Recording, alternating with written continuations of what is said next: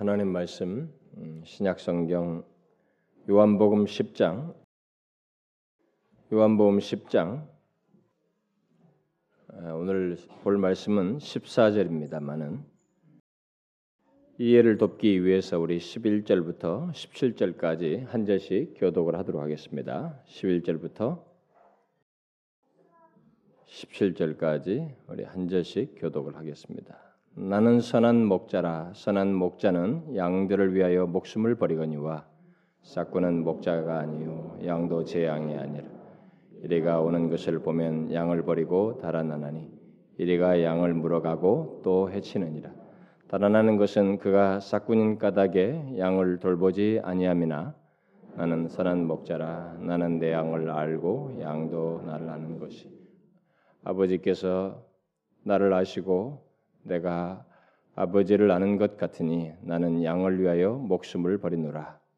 어, 이지 아니한 다른 양들이 내게 있어. 내가 인도하여야 할 터이니 그들도 내 음성을 듣고 한 무리가 되어 한 목자에게 있으리라. 다 같이 읍시다. 내가 내 목숨을 버리는 것은 그것을 내가 다시 얻기 위함이니 이로 말미암아 아버지께서 나를 사랑하시느니라. 14, 15절 아, 나는 선한 목자라 나는 내 양을 알고 양도 나를 아는 것이 아버지께서 나를 아시고 내가 아버지를 아는 것 같으니 나는 양을 위하여 목숨을 버리노라. 아, 우리가 이 시간에 아, 연속적으로 살피고 있는 말씀은 예수님께서 이렇게 I am이라고 말씀하시면서 나는 무엇 무엇이다. I am 다음에 뭔가를 첨가해서 말씀하신 내용들을 아, 연속적으로 살피고 있습니다. 아, 우리가 오늘에 앞서서 어, 세 가지 사실을 살폈죠. 첫 번째 내용은 나는 생명의 떡이다라는 것이었고 두 번째는 나는 세상의 빛이다. 아, 지난 시간은 나는 문이다라고 이렇게 말씀하신 내용을 살폈습니다. 제가 다시 말합니다만은 예수님께서 이렇게 나는 무엇 무엇이다라고 말씀하실 때 앞에 그 I am 하고 뭘 첨가하는데 이 I am은 단순히 그냥 우리가 뭐 주어 동사기 뭐뭐이다라는 게 서술하는 그런 표현이 아니고 그 구약에서 하나님께서 어 자신의 이름을 묻는 이 모세의 질문에 자신을 소개할 때 I am who I am 이렇게. 뒤에 who I am은 반복하는 것으로 보고 자신을 소개할 때 I am이다고 말씀을 하신 것에 연장선상에서 하시는 I am이다라는 것을 유념하는 것이 중요하다고 그랬습니다. 그래서 우리가 첫 시간에 살피다시피 내가 있느니라. 자기를 얘기할 때 그냥 I am이다. 이렇게 말씀하신 그 말씀을 먼저 우리가 살폈었는데 그것은 바로 구약에서부터 하나님께서 자신을 자기 이름을 물을 때 자기 이름을 소개할 때 그냥 아이입니다. 그러면서 결국 여호와 아, 그, 그렇게 자기를 지칭한 그 묘사를 예수님께서 지금 그대로 자기가 쓰면서 아이입니다라고 말씀하시기도 하지만은 아이엠 이후에 뭔가를 자꾸 첨가시켜서 자신과 언약을 맺은 자기가 구원할 백성들을 위한 무엇 무엇으로 자꾸 이렇게 서술하는 내용들이 성경에 기록되어 있다. 그걸 예수님의 말씀을 주로 살피는 것입니다. 구약에서는 주로 여호와 무어, 여호와 라파, 뭐 여호와 로이, 뭐 여호와 니시 이런 식으로 해서 나는 너희를 위한 무엇 무엇이다라고 그런 형식으로 나왔는데 여기 신약에서는 그냥 I am 하고 구체적으로 무엇 무엇 이렇게 말씀하셔서 예수님께서 바로 하나님으로서 나는 너희를 위한 무엇이다라는 이런 묘사를 하고 있다라는 것입니다. 그래서 지금 여기서 일차적으로 중요한 것은 뒤에 첨가된 무엇이라는 내용에 앞서서 예수님께서 하나님으로서 I am이라고 말씀하신 이 I am이 중요한 것이다라고 했습니다. 이걸 우리가 염두에 두고 계속해서 이 내용들을 아, 살펴야만 합니다. 자, 그러면은 육신을 입고 이 땅에 오신 하나님의 아들 예수 그리스도께서 음, 계속해서 이제 I am이라고 말한 뒤에 또 다시 첨가해서 말한 다른 내용을 오늘 본문에서 접하게 되는데 그건 뭡니까? 나는 선한 목자다. 11절에서도 나오고 14절에서도 나옵니다. 나는 선한 목자다. I am the good shepherd 이렇게 막 얘기하는데 아, 나는 선한 목자다.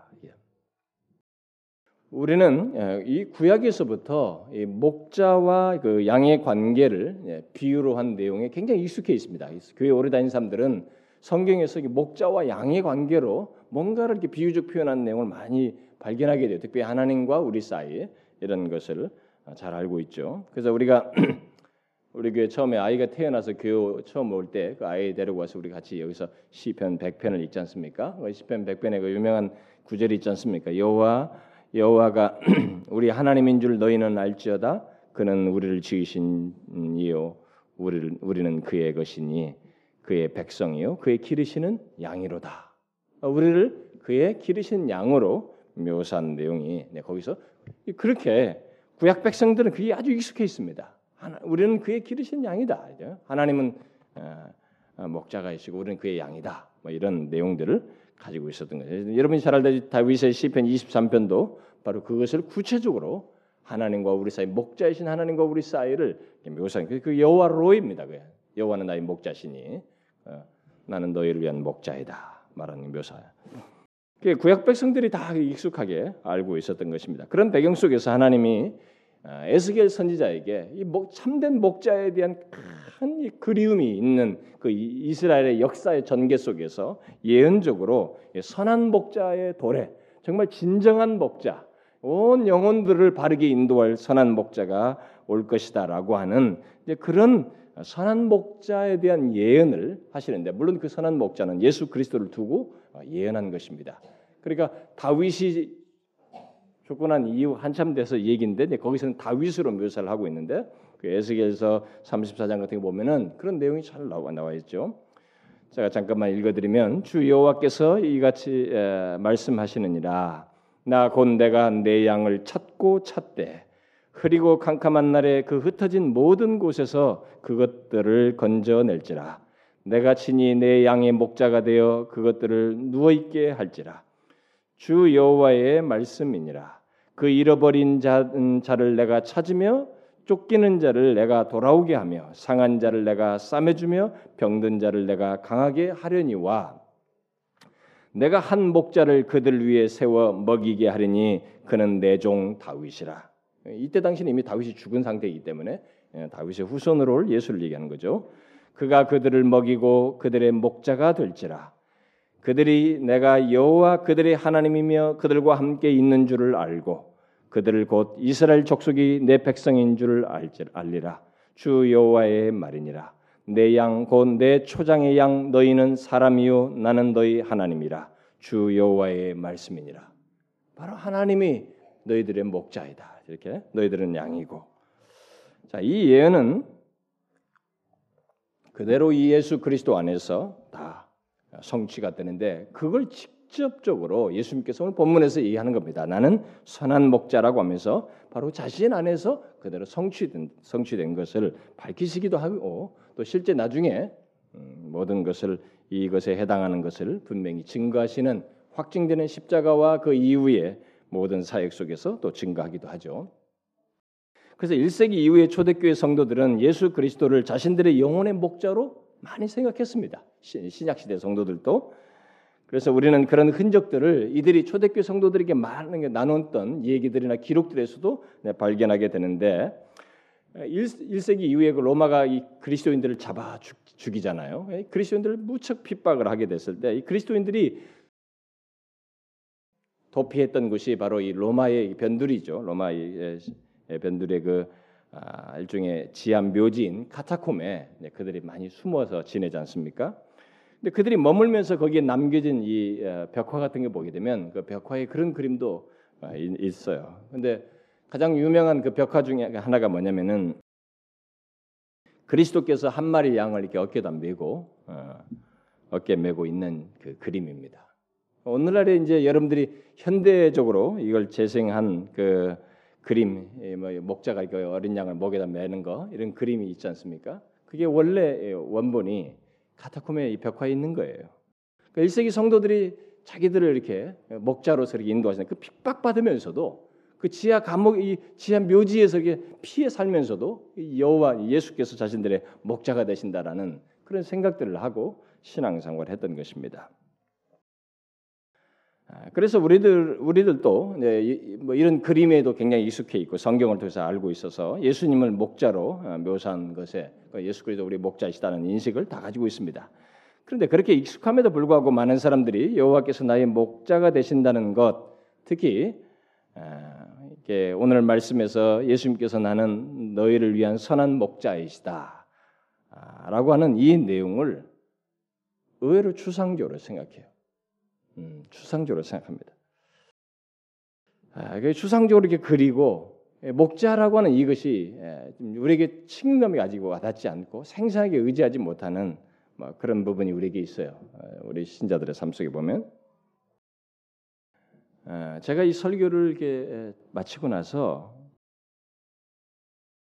지난주 제가 이 수련회 때문에 준비하는 기도원 갔다가 거기서 뭔가 이렇게 안 되는 게 몸 상태가 안 좋아져서 집중을 못 하고 뭔가 어, 허탕을 친 것 같은 그런 답답한 상태로 이제 내려왔는데 내려온 상태에서 이제 시간은 촉박하니까 설교는 해야 되잖아요. 준비를 해야 되잖아요. 또 막 빨리 해야 되고 막 설교를 준비를 했어요. 근데 제가 처음에 이 오늘 말씀이 선한 목자잖아요. 이 목자에는 너무 은혜로운 메시지가 분명히 있어요. 그래서 그런 메시지가 저를 통해서 이제 분명히 또 이게 나오게 하나님께서 이게 깨닫게 하실 것이라는 기대도 있고 아마 그랬던 것 같습니다. 근데 막 작성을 뭐 하고 뭐 했잖아요.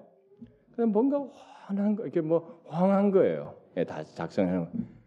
제가 이게 계속 고민했습니다. 이게 왜 이렇게 이게 황한가? 그래서 제가 이제 다시 이렇게 재벌을 하면서 보니까 이 내용 자체를 전달하려고 그냥 이 생생한 목자 되심의 그 풍성함이 예, 저를 통해서 이게 부유하게 있는데 있는, 있는 있기보다는 그냥 설교 이 내용을 전달하는데 급급했다는 생각이 자꾸 들어요. 그러니까 이게 몸에 배인 거예요. 저, 저 같은 사람에게도 목자이시다. 인식상에서 우리가 이게 삶 속에서도 예수 그리스도가 나의 목자이시다는 것에 대해서 이렇게 경험하는 것이 분명히 있어야 되는데 그 굉장히 친밀한 내용으로 와야 되는데 그 이스라엘 백성들에게는 너무 익숙하면서도 굉장히 친밀한 내용이었는데 우리들은 상대적으로 이게 너무 추상적으로 그려진다는 거예요. 그러나 여러분 우리가 일단 이 말씀에서 놓치지 말할 것이 있어요. 그 뭐냐면 절대적으로 주님이 이 말씀을 비유적 표현을 썼지만은 추상적으로 말하지 않았다는 것입니다. 왜냐하면 I am이라고 먼저 말하고 있거든요.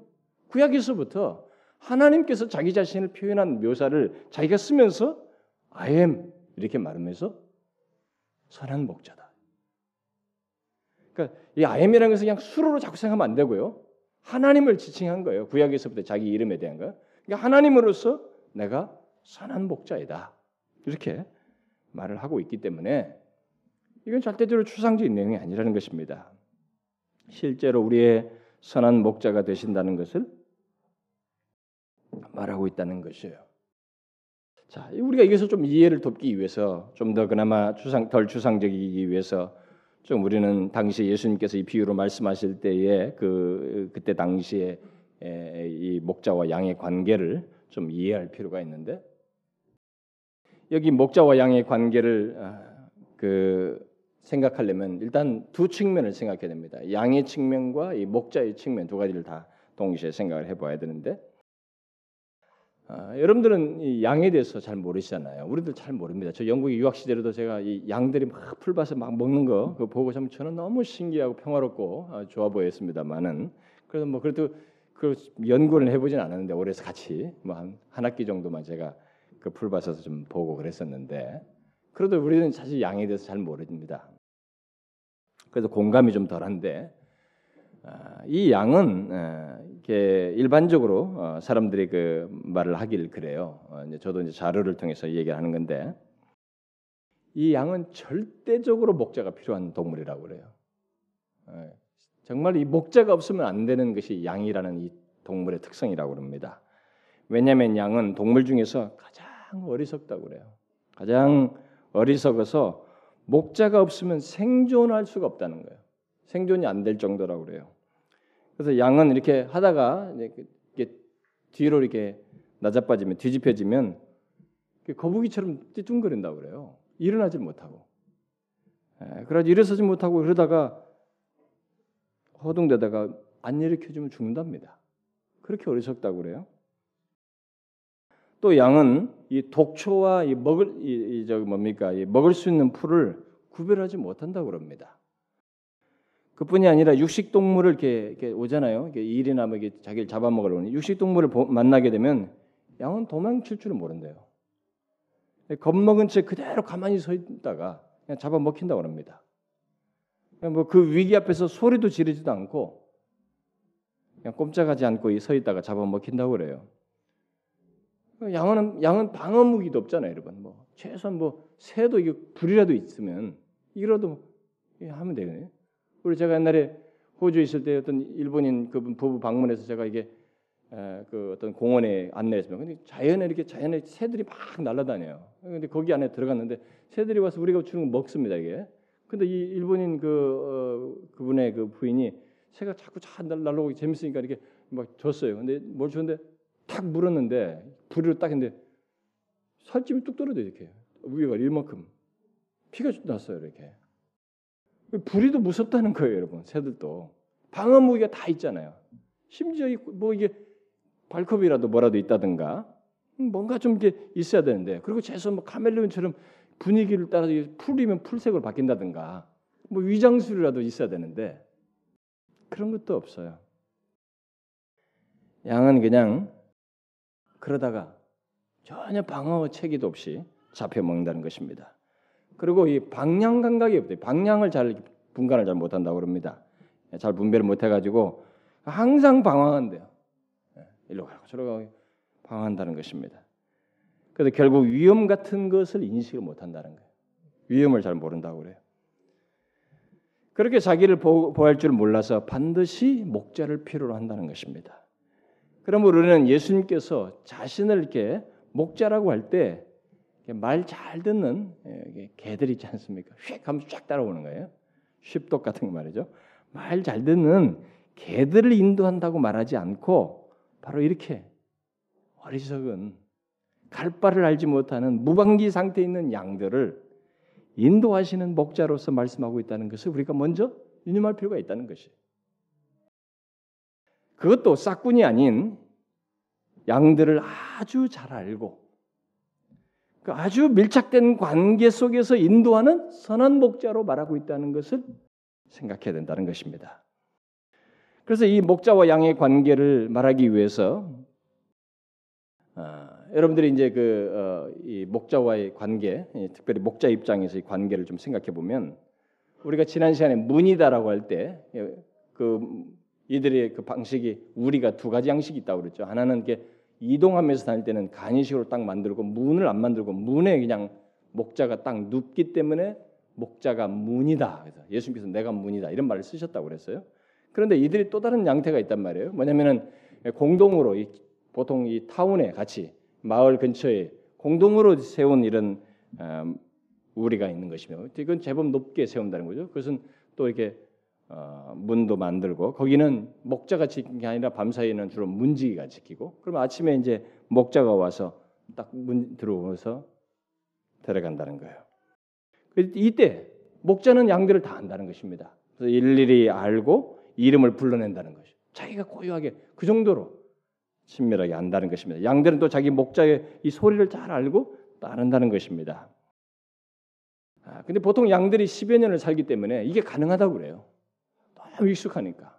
여러분 그게 다 압니다. 우리야 뭐 한 번 보는 건 모르지만은 개들도 모양새가 다 다르고 다 달라요.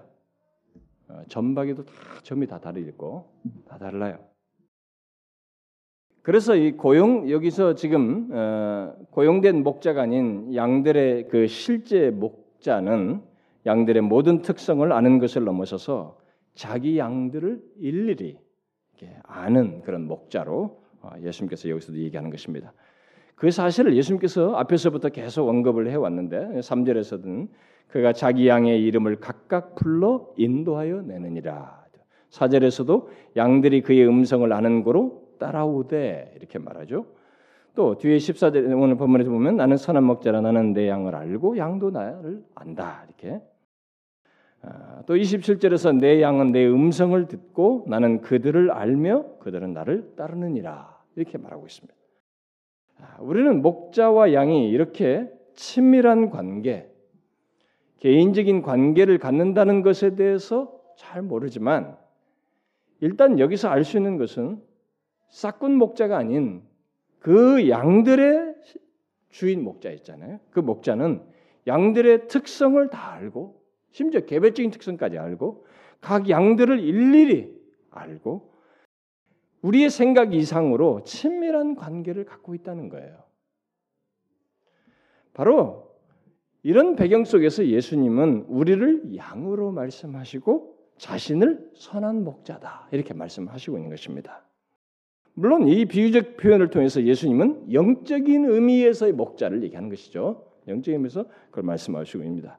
다시 말해서 우리의 영혼을 인도하는 선한 목자요. 우리의 삶 전체를 궁극적으로는 영원한 영광으로 인도하는 영혼의 목자요. 우리의 전 존재와 삶의 인도자가 되신다. 그걸 인도하는 목자이시다라는 의미로 그 선한 목자다라고 말씀하시는 것입니다. 자, 여러분은 자신이 목자가 없으면 생존할 수 없는 양과 같은 존재라는 생각을 해보셨습니까? 지금 그렇게 하십니까? 잘 생각해 보세요. 여러분들이 목자가 없으면 생존할 수 없는 양과 같은 처지. 예수님 그 관계를 지금 얘기하셨을 때 양은 그 실체란 말이에요. 그럼 여러분과 제가 그런 실체란 얘기를 주님께서 결국 전제하고 있는데 여러분들 그런 인식을 하느냐는 거예요. 저는 오늘날 예수 믿는 사람들이 그런 인식을 하는 사람이 과연 몇 퍼센트나 될지 궁금해요. 왜냐하면 예배당에서는 그런 정도는 이렇게 생각은 일시로 하지만 삶으로 돌아가 보면 목자 없어도 잘 살 수 있는 것처럼 스스로 다 해버려요. 목자를 안 찾고 자기 갈 길을 가고 싶어 자기 방식대로 살려고 하는 이런 모습이 굉장히 많거든요. 바로 자신의 영혼은 목자 대신 예수 그리스도가 없으면 생명을 얻는 얻을 수도 없고 유지할 수 없다는 것을 오늘날 신자들이 얼마나 아는지 그게 궁금하다는 것이에요. 여러분들이 인정하고 싶지 않겠지만 우리는 모두 영적인 면에서 정말 양처럼 어리석습니다. 여러분 그렇지 않아요?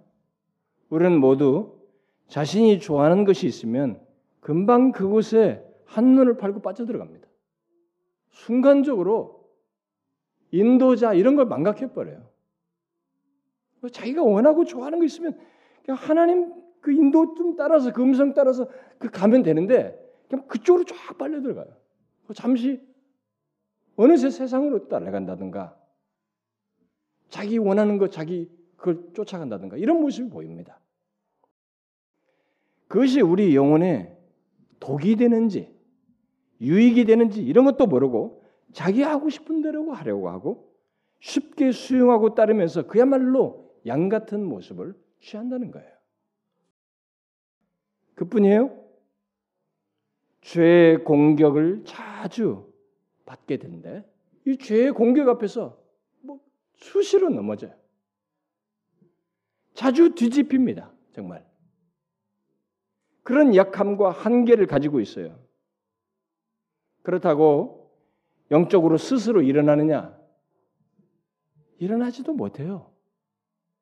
결국은 내가 온 것 같지만 결국은 어떤 계기를 통해서 영혼의 목자 되신 주님이 와서 우리를 끌어야만이 영적인 그 망가진 상태에서 주님께로 나오는 것을 보게 됩니다. 본문에서 우리 주님은 사실 목자와 양의 약함과 한계를 알고 보호하며 인도하듯이 우리 약함과 한계를 다 아시고 나는 그런 목자이다. 너를 너희를 위한 그런 선한 목자이다라고 말씀하고 있는 것입니다. 여러분 이 얼마나 놀라운 얘기예요. 우리가 이 비유를 통해서 이 비유가 통해서 전달하고자 하는 내용의 실제를 실체를 우리가 알기만 한다면 그리고 이 실체를 우리가 분명히 경험할 수 있는 사실로서 알고 알게 된다면 이게 얼마나 엄청난 얘기냐는 거예요. 주님께서 나는 선한 목자라고 하신 말씀 속에는 굉장히 은혜롭고 풍요한 내용이 담겨져 있어요. 그러나 그 무엇보다도 은혜로운 것은 주님께서 양과 같이 어리석은 우리의 특성을 다 아시고 나는 선한 목자다. 너희를 위한 선한 목자다라고 말씀하고 있다는 거예요. 우리는요 싹수가 노라면은 괜찮은 사람하고 좀 말 잘 듣고 좀 잘 통하는 사람하고 하고 싶지 싹수가 노랗고 하도 해도 안 되면은 그 사람하고 안 하려고 해요. 근데 주님은 우리 그걸 다 알고 나는 선한 목자다 이렇게 말하고 있어요. 그렇게 어리석은 양과 같은 우리를 위해서 뭐라고 말씀하셔요? 기꺼이 목숨까지 버리는 목자라고 말씀하십니다. 그리고 실제로 그렇게 하셔요. 여기서 보세요. 나는 양을 위하여 목숨을 버리노라. 그래가지고 오늘 읽은 이 본문 전후에 보게 되면 목숨을 버린다. 버린다는 말이 다섯 번 나와요. 여러분도 알다시피 예수님은 양처럼 어리석게 자기 길을 가려고 하고 죄악에 노출되어 약함을 드러내는 우리를 위해서 실제로 목숨을 버리셨습니다. 십자가에 달려 죽으셨어요.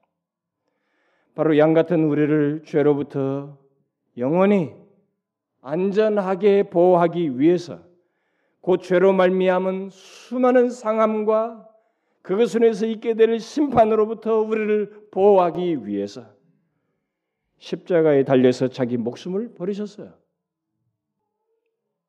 예수님께서 계속 버리셨다고 여기서 반복해서 강조하는 것을 우리는 그냥 쓱 지나가면 안 됩니다.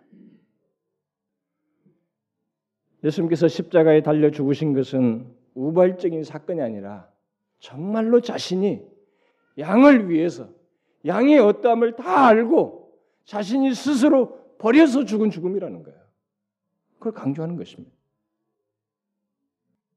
모두 양처럼 우리는 공격에 무방비 상태에 있다는 것이죠. 네? 그런 부분에서 특별히 죄와 사망의 무방비 상태에 있는 것이 우리예요. 그런 우리를 보호하기 위해서 스스로 목숨을 버리셨어요. 그가 버리셨기 때문에 우리가 이제 죄에 대해서도 방비할 수 있는 것이 가능하게 돼. 그분의 인도 아래서 방비하는 것이 가능하게 된 거지. 여러분 예수 믿기 전에 목자를 만나기 전에 인간을 보시라고요. 그 인간의 상태를 보라. 교수이냐 똑똑하냐 세상에서 잘났느냐 많이 배웠느냐 소용없어요. 욕심에 이끌려 살잖아요. 죄를 따라서 살지 않습니까? 죄를 분간하지 못하고 사는 게 인간이에요. 그 공격 앞에서 무방비 상태에 있습니다. 그것으로부터 보호하기 위해서 그가 스스로 목숨을 버리셨다는 거예요. 그래서 우리 주 예수 그리스도는 정말로 선한 목자예요. 아니 자신의 목숨을 버려 우리를 상하게 할 것들로부터 보호하고 우리를 지키시기 위해서 그야말로 그 선한 목자, 유일한 목자로서 그 일을 행하신 것입니다. 우리는 바로 그 선한 목자 되신 예수 그리스도 때문에 우리의 어리석음과 약함이 있음에도 불구하고 여러분 잘 아시잖아요. 우리의 약함이 있음에도 불구하고 모든 위험으로부터 지켜질 수 있습니다. 안전할 수 있어요. 지금까지도 우리가 많은 위험에 노출돼서 약함을 드러냈고 패배를 경험했지만 또 앞으로도 그런 가능성이 있지만 바로 이러신 선한 목자 되신 예수 그리스도 때문에 우리가 지켜질 수 있어요. 죄의 위험으로부터 죄로 인한 사망의 위험으로부터 진노와 심판의 위험으로부터 사단의 공격, 정죄 위험으로부터 심지어 우리 삶의 전 여정 속에서 우리의 영혼을 위협하는 모든 위험, 온갖 위험으로부터 우리는 이 목자 때문에 안전할 수 있습니다. 여러분 이것을 믿으셔요? 이 사실을 실제적으로 믿으십니까? 생각하시나요? 아, 그러면 좋겠네요, 목사님. 정말 그러면 참 좋겠네요. 여러분들은 예수를 안 믿고 있는 것입니다. 그런 사람들은 아직도 예수를 안 믿는 것이에요. 우리는 정말로 양과 같아서 이런 모든 위험으로부터 우리를 스스로 보호할 수 없습니다. 아니 어느 인간이 그것을 할 수 있겠어요? 그런 면에서 모든 인간에게 죄와 죄로 인한 모든 위험으로부터 지킬 수 있는 그런 선한 목자 되신 주님이 계시다는 것 이것만큼 인간에게 복된 것이 없어요. 그런데 오늘 본문 전후를 보게 되면 그 혜택은 그의 양만이 받는다고 말하고 있습니다. 응? 오늘 본문을 듣죠? 내 양이 나는 내 양을 알고 양도 나를 안다 이렇죠. 목자도 자기 양을 알고 양도 목자 대신 예수 그리스도를 아는 그런 관계 속에 있는 양들이 이 혜택을 받는다는 것이에요. 선한 목자 대신 주님이 계신다는 것은 양과 같은 입장에서 보면은 양과 같은 처지에서 생각하게 되면 이루 말할 수 없는 복이에요. 특권이에요. 기쁨이에요. 은혜입니다. 엄청난 것이에요. 여러분 아시죠? 여러분이 아무리 철저하고 완벽해도 우리는 정말로 양과 같은 특성을 가지고 있습니다. 완벽할 수가 없어요. 그런 특성이 있습니다. 자신도 모르게 거룩한 길, 의의 길, 하나님께서 기뻐하시는 길을 가기보다는 자기 욕심과 자기 본성대로, 자기 하고 싶은 대로, 자기 기분대로, 자기 원대로 행하면서 자신의 약함을 어떤 식으로든지 드러내는 그야말로 영적으로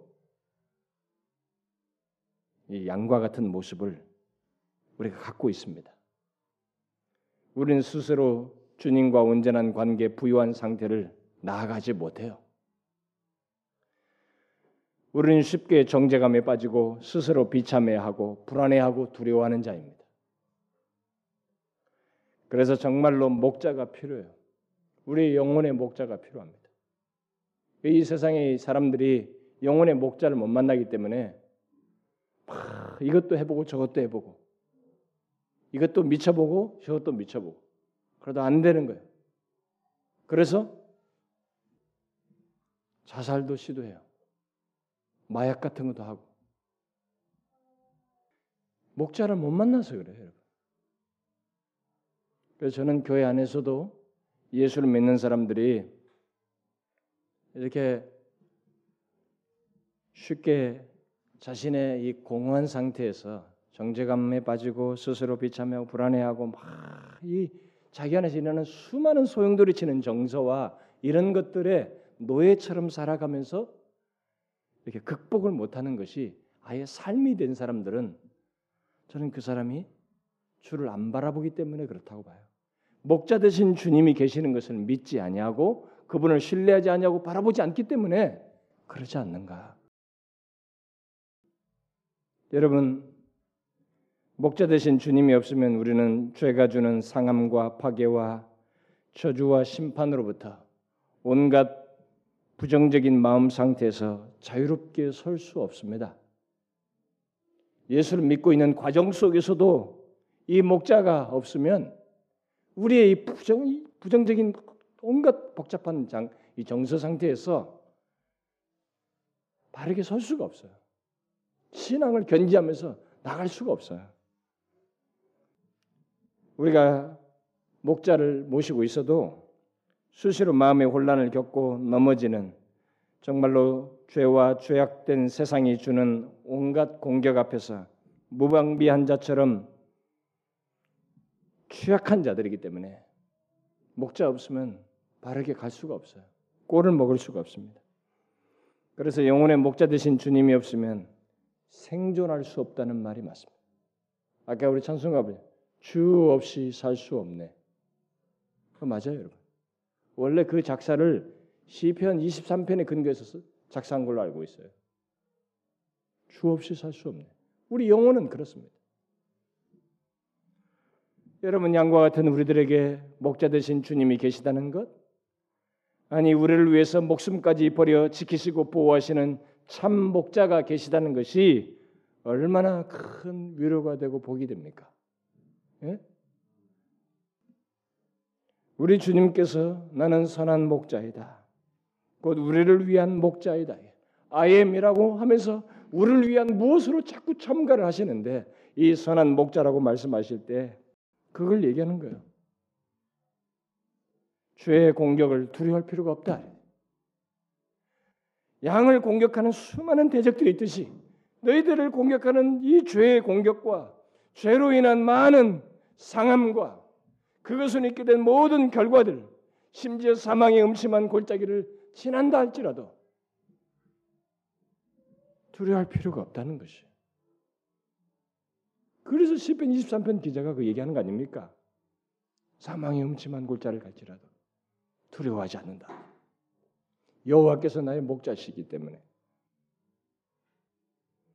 우리 주님은 죄와 죄로 인한 공격과 상함으로부터 우리를 안전케 하는 일을 십자가에서 이루셨어요. 그래서 우리는 넘어져도 예수 그리스도를 인하여 다시 일어설 수 있고 안전할 수 있습니다. 지금 주님은 부활 승천하여 가장 완벽한 목자로서 우리를 이끌고 계십니다. 그는 우리를 일일이 알고 계셔요. 여러분과 저를 일일이 알고 계십니다. 마치 한 번도 만나본 적이 없는 사개오를 만났을 때 사개오야 내려오라. 이렇게 말씀하시듯이. 또 예수님께서 무덤에 묻혀 있던 예수님의 예수님께서 무덤에 묻히셨다가 부활하신 상태를 감지하지 못하고 그 묻히신 시신을 찾아서 왔던 마리아에게 그분이 누군지도 모르고 있는 이 마리아에게 마리아 라고 이렇게 부르셨듯이 또 예수 믿는 자들을 다 멸하려고 다메섹을 향해서 다마스커스를 향해서 달려가고 있는 사람 사울이라는 사람에게 사울아 사울아라고 부르셨듯이 일일이 압니다. 그는 우리를 일일이 알아요. 요즘 우리는 누군가 나를 안 알아준다는 것, 사랑해주지 않는다는 것 때문에 사람들이 굉장히 고독해합니다. 그래서 TV와 이 모니터를 친구 삼아서 사람들이 살고 있어요. 자아가 다 망가지는 거예요. 인격이 인격이. 그래서 누군가 진심으로 사랑해 주는 걸 한번 경험하면 눈물을 울컥 쏟아내면서 어찌할 줄 모르는 것이 우리 시대예요. 그렇게 많은 주변에 수시로 만나는 관계가 있음에도 불구하고 그런 현실이 우리 가운데 있습니다. 근데 우리 주님이 우리를 일일이 아셔요. 뭐 이름을 아는 것 정도가 아니라 우리의 약함, 한계 이런 것을 다 아시고 심지어 자기가 없으면 삶을 유지할 수 없다는 것을 이 영적인 삶의 여정을 끝까지 마무리하지 못한다는 것을 다 아시고 전 삶의 여정에 대한 아심 속에서 친밀하게 인도하시는 목자로 계신다는 것을 말하고 있는 것입니다. 이 말은 일차적으로 우리의 영혼의 생명을 책임진다는 말이 되는 것입니다. 여러분과 저의 영혼의 영혼을 책임집니다. 우리 영혼의 생명을 책임져요. 여기서 몇십 년을 살고 그 이후의 삶까지 우리 영혼의 생명을 책임진다는 것을 내포하는 것입니다. 그래서 뒤에 28절에 내가 그들에게 영생을 주노니 영원히 멸망하지 아니할 것이요 또 그들을 내 손에서 빼앗을 자가 없느니라 라고 말하고 있지 않습니까? 그렇습니다. 우리는 우리의 목자 되신 주님의 인도 아래서 영원히 보존될 것이에요. 그 누구도 우리의 생명을 취하지 못합니다. 인간이 상하게 하는 것은 우리의 육신과 환경과 뭐 육신적인 생명 정도예요. 극단적으로는. 그러나 영원한 생명 이것은 누구도 빼앗지 못합니다. 이 영혼의 목자 대신 영생을 주어 그걸 누리도록 인도하시는 목자가 계시기 때문에 그가 우리 영혼의 생명을 책임지고 인도할 거예요. 또 우리의 목자 되신 주님은 우리를 잘 아시고 이 땅에서부터 우리 영혼을 지키실 뿐만 아니라 우리를 풍성함으로 이끄십니다. 목자 된다는 것은 바로 그것을 내포해요. 10절에서 내가 온 것은 양으로 생명을 얻게 하고 더 풍성히 얻게 하려 함이라 라고 말하고 있지 않습니까? 여러분은 이 말씀을 확신 중에 경험하고 있습니까? 목자가 우리를 풍성으로 더 풍성히 얻게 하려고 인도하신다는 것을 여러분들이 알고 경험하느냐는 거예요. 예수님께서 우리에게 목자가 되신다는 것은 허수아비로 있다는 것을 말하지 않습니다. 그 말씀은 양인 우리로 하여금 실제로 생명을 얻게 할 뿐만 아니라 더 나아가서 풍성히 얻게 하신다는 것을 말하고 있는 것입니다. 실제적으로 그렇게 하신다는 거예요. 여러분은 예수 그리스도 안에서 생명의 풍성함을 그러면 얻습니까? 중요한 질문이에요, 여러분. 저는 예수 믿는 사람들에게 하나님의 계시된 말씀을 원색적으로 체크할 필요가 있다고 믿어요. 문자주의자들처럼 지나치게 극단적인 행동을 하는 것은 지양해야 되겠지만은 생생하게 하나님께서 우리에게 계시해 주셔서 우리와의 인격적인 관계 속에서 약속하신 것들을 과연 삶 속에서 얼마나 믿으며 경험하고 또 갈망하고 누리는가를 체크할 필요가 있다고 믿어요. 왜냐하면 너무나 껍데기처럼 가상적으로 또 자아도취적으로 생각하는 사람들이 너무 많거든요. 여기서 말은 이런 생명의 풍성함을 여러분들은 아십니까? 우리의 목자 되신 예수 그리스도의 인도로 바로 그런 일이 우리에게 있다는 것을 아느냐는 거예요. 혹시 이런 말을 아 풍성케 하신다 이거지 생명을 얻게 하고 더 풍성히 얻게 한다 이 말이지. 아 그럼 예수 믿으면 이 세상에 잘 먹고 잘 살고 성공해 주겠다는 얘기구나. 그래서 계속 이 말씀을 일 잘 되게 한 성공 차원에서 아멘으로만 생각하고 받아들이고 있는 사람은 없어요? 여러분 그렇게 이해하면 안 됩니다. 이 말씀은 예수 그리스도께서 우리의 영혼의 목자가 되셔서 하시는 얘기예요. 그 목자가 되어서 인도하실 때 우리 안에 영생의 누림을 얘기하는 것입니다. 1차적으로 영생의 누림, 영생의 부유함을 경험하는 것을 얘기하는 것입니다. 제가 영생의 누림에 대해서 얘기하지 않았어요? 영생의 누림이 뭡니까? 아니, 이 세상에서 영생 아직 좀 있으면 죽을 텐데 무슨 영생? 영생은 예수를 믿으면서부터 생겨나는 것이에요. 왜냐하면 영생은 하나님과 우리 주 예수 그리스도를 아는 것이기 때문에 영생은 죽어서 저 가가지고 편하게 있는 그거 아니에요. 여기서부터 하나님을 아는 것을 누리는 것이 영생이에요. 하나님 자신이 영원히 존재하시기 때문에 당연히 쇠하지 아니하고 죽지 아니하고 썩지 아니하고 멸망치 아니하는 그야말로 영원히 사는 것이 당연히 내포되어 있습니다. 근데 이 영생은 오래 사는 장수를 얘기하는 게 아니에요. 그것은 부차적인 것이에요. 질을 얘기하는 것입니다. 질. 그러니까 이 땅에서부터 영생의 누림을 얘기하는 것이에요. 여기서 풍성히 여긴다, 풍성하다는 바로 그겁니다. 결국 그럼 뭐겠어요, 여러분? 영생이 누린다는 것은 하나님과 우리 주 예수 그리스도를 알므로써 교제함으로써 누리는 그분의 생명의 경험, 역사, 누림 그런 거예요. 다시 말해서 실망할 자리, 상심될 자리, 낙심할 자리에 있는데 신적인 생명이 내 안에서 역사하여서 소망을 보는 거예요. 인간은요, 태어난 인간은 본성적으로 실망하면 불평해요. 신경질 냅니다. 짜증내요. 못 견디겠다고 말합니다. 거기서 무슨 소망이며 기쁨이 이런 게 어디 있어요? 그런데 만일 실망과 좌절과 슬픔이 있는데 거기서 뭔가 소망이 꿈틀댄다. 뭔가 이 거룩한 것이 꿈틀댄다. 뭔가 사모함이 일어난다. 거기서 뭔가 이게 기쁨이 있다. 사랑이 솟구친다. 이게 영생이 하나님과의 암 속에서 일어나는 영생의 드러남이에요, 여러분. 이런 풍성함을 얘기하는 것입니다. 풍성함은 이런 풍성함을 전제하는 것이에요. 이런 풍성함이 없는데 집이 잘 되고 돈 많이 벌었다.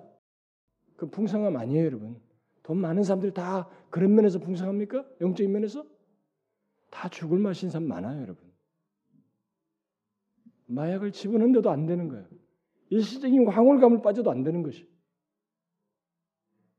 예수 그리스도는 바로 이런 면에서 생명의 풍성함으로 인도하는 목자이다. 너가 어려울 때, 너가 힘들 때, 네가 슬퍼할 때, 고통하고 있을 때, 절망하고 있을 때 거기서 이런 하나님으로 인한 생명의 풍성함을 경험하는 하나님의로 관계 속에서 있는 이 생명의 역동을 경험케 하는 그쪽으로 인도하는 목자이다 라고 말하는 것입니다. 물론 필요에 따라서 물질적으로 채우시는 인도 또한 주께서 하십니다. 그러나 목자로서 인도하시는 풍성함은 우리 영혼의 생명의 풍성함을 말하는 것이 일차적으로. 혹시 이것을 하찮게 여기는 사람 있습니까? 심지어 이런 피로조차 못 느끼는 사람 있습니까? 그 사람의 영혼은 분명히 풍성함과 거리가 먼 상태에 있을 거예요. 이런 것이 뭔지를 교회를 다니면서 알지 못하고 있을 것입니다. 분명 그의 영혼은 하나님으로 말미암은 생명을 못 누리고 있을 것입니다. 그래서 어떤 것을 판단하고 결정하고 또 먹고 마시고 물질의 부유함을 누리는 이런 모든 영역에서 정서가 공허하고 썩어지는 것을 좋아하고 삶의 결실은 금방 쉬 사라질 그냥 배설물 같은 결과 그거 이상 없을 거예요. 여러분 우리의 목자 되신 주님의 인도 아래서 갖게 되는 풍성함을 여러분들이 얕잡아 보면 안 됩니다. 그것은 이 죄악 가운데 부패하 있는 인간 목자 없는 인간 실존에 있어서 최고의 답이에요. 가장 필요로 하는 답입니다. 사실상 모든 인간 존재가 가장 원하고 바라는 것이에요. 여러분의 존재가 원한다고 절규하는 내용이기도 해요. 곤고한 삶 속에서 여러분이 목놓아 찾고 구하는 것이 바로 이것입니다. 특히 진실한 신자들이 가장 사모하며 얻고자 하는 것이 바로 이거예요. 이 풍성함입니다. 목자 인도 아래서 경험하는 이 풍성함이에요. 그 영혼의 풍성함. 삶의 환경이 어떠하든지 우리 영혼이 풍성케 되는 것 이것을 목자 되신 주님께서 인도하여 얻게 하시겠다고 말하고 있습니다. 그러므로 우리에게 필요한 것은 목자요 그분의 음성을 따라 음성을 듣고 따르면서 이 풍성함을 누리는 것이. 그래서 여기에 우리들에게 뭘 말하고 있어요? 양도 나를 알다라고 말하고 27절에 가면 내 양은 내 음성을 듣고 나를 따른다. 이게 우리에게 있어야 되는 것입니다. 이 풍성함을 누리기 위해서 그 목자가 절실하다는 필요를 경감하고 그의 음성을 듣고 따르는 게 있어야 돼요. 그것은 마치 위협도 감지하지 못하고 넘어져서 스스로 일어나지 못하며 그저 앞에 있는 먹이만을 좇으며 독초도 분간치 못하는 어리석은 양이라도 목자의 음성을 알아보고 따르듯이 우리 또한 주님의 음성을 듣고 따르는 것 이것이 양된 우리에게 필요한 유일한 것이다. 여러분은 어떻습니까? 여러분은 주의 음성을 알아보고 따릅니까? 여러분들이 어렵다고 할 때 정말 자기를 누군가 좀 도와줄 수 없을까? 이 외로움을 달래줄 사람 없나? 내이 절박한 피를 도와줄 리 없나? 내 나의 삶은 왜 이런가라고 하면서 뭔가를 필요로 할 때 여러분은 이 목자 되신 주님의 음성을 듣습니까? 그분의 음성을 알아보고 따르느냐는 거예요. 따르십니까? 여러분이 죄에 빠졌든지 정죄감을 느끼든지 힘든 상태에 있든지 목자 되신 우리 주님의 음성을 알아보고 반응하느냐 하는 거예요. 혹시 내가 지금 힘든데 무슨 소리입니까? 그렇게 하면서 주님의 음성을 알아보지도 못하고 거절하면서 따르지 않는 그런 사람 있어요? 여러분, 주님의 음성을 알아보셔야 합니다. 그 자가 음성을 알아보고 따르는 자가 목자를 통해서 꼴을 먹고 풍성함을 누려요.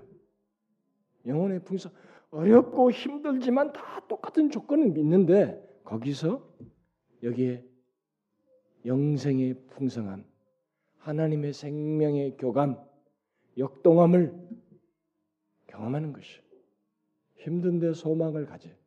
이런 생명력이 어디서 나와요? 슬픈데 다시 기쁠 수 있는 생명력이 역동하는 것입니다. 여러분, 예수님께서 말합니다.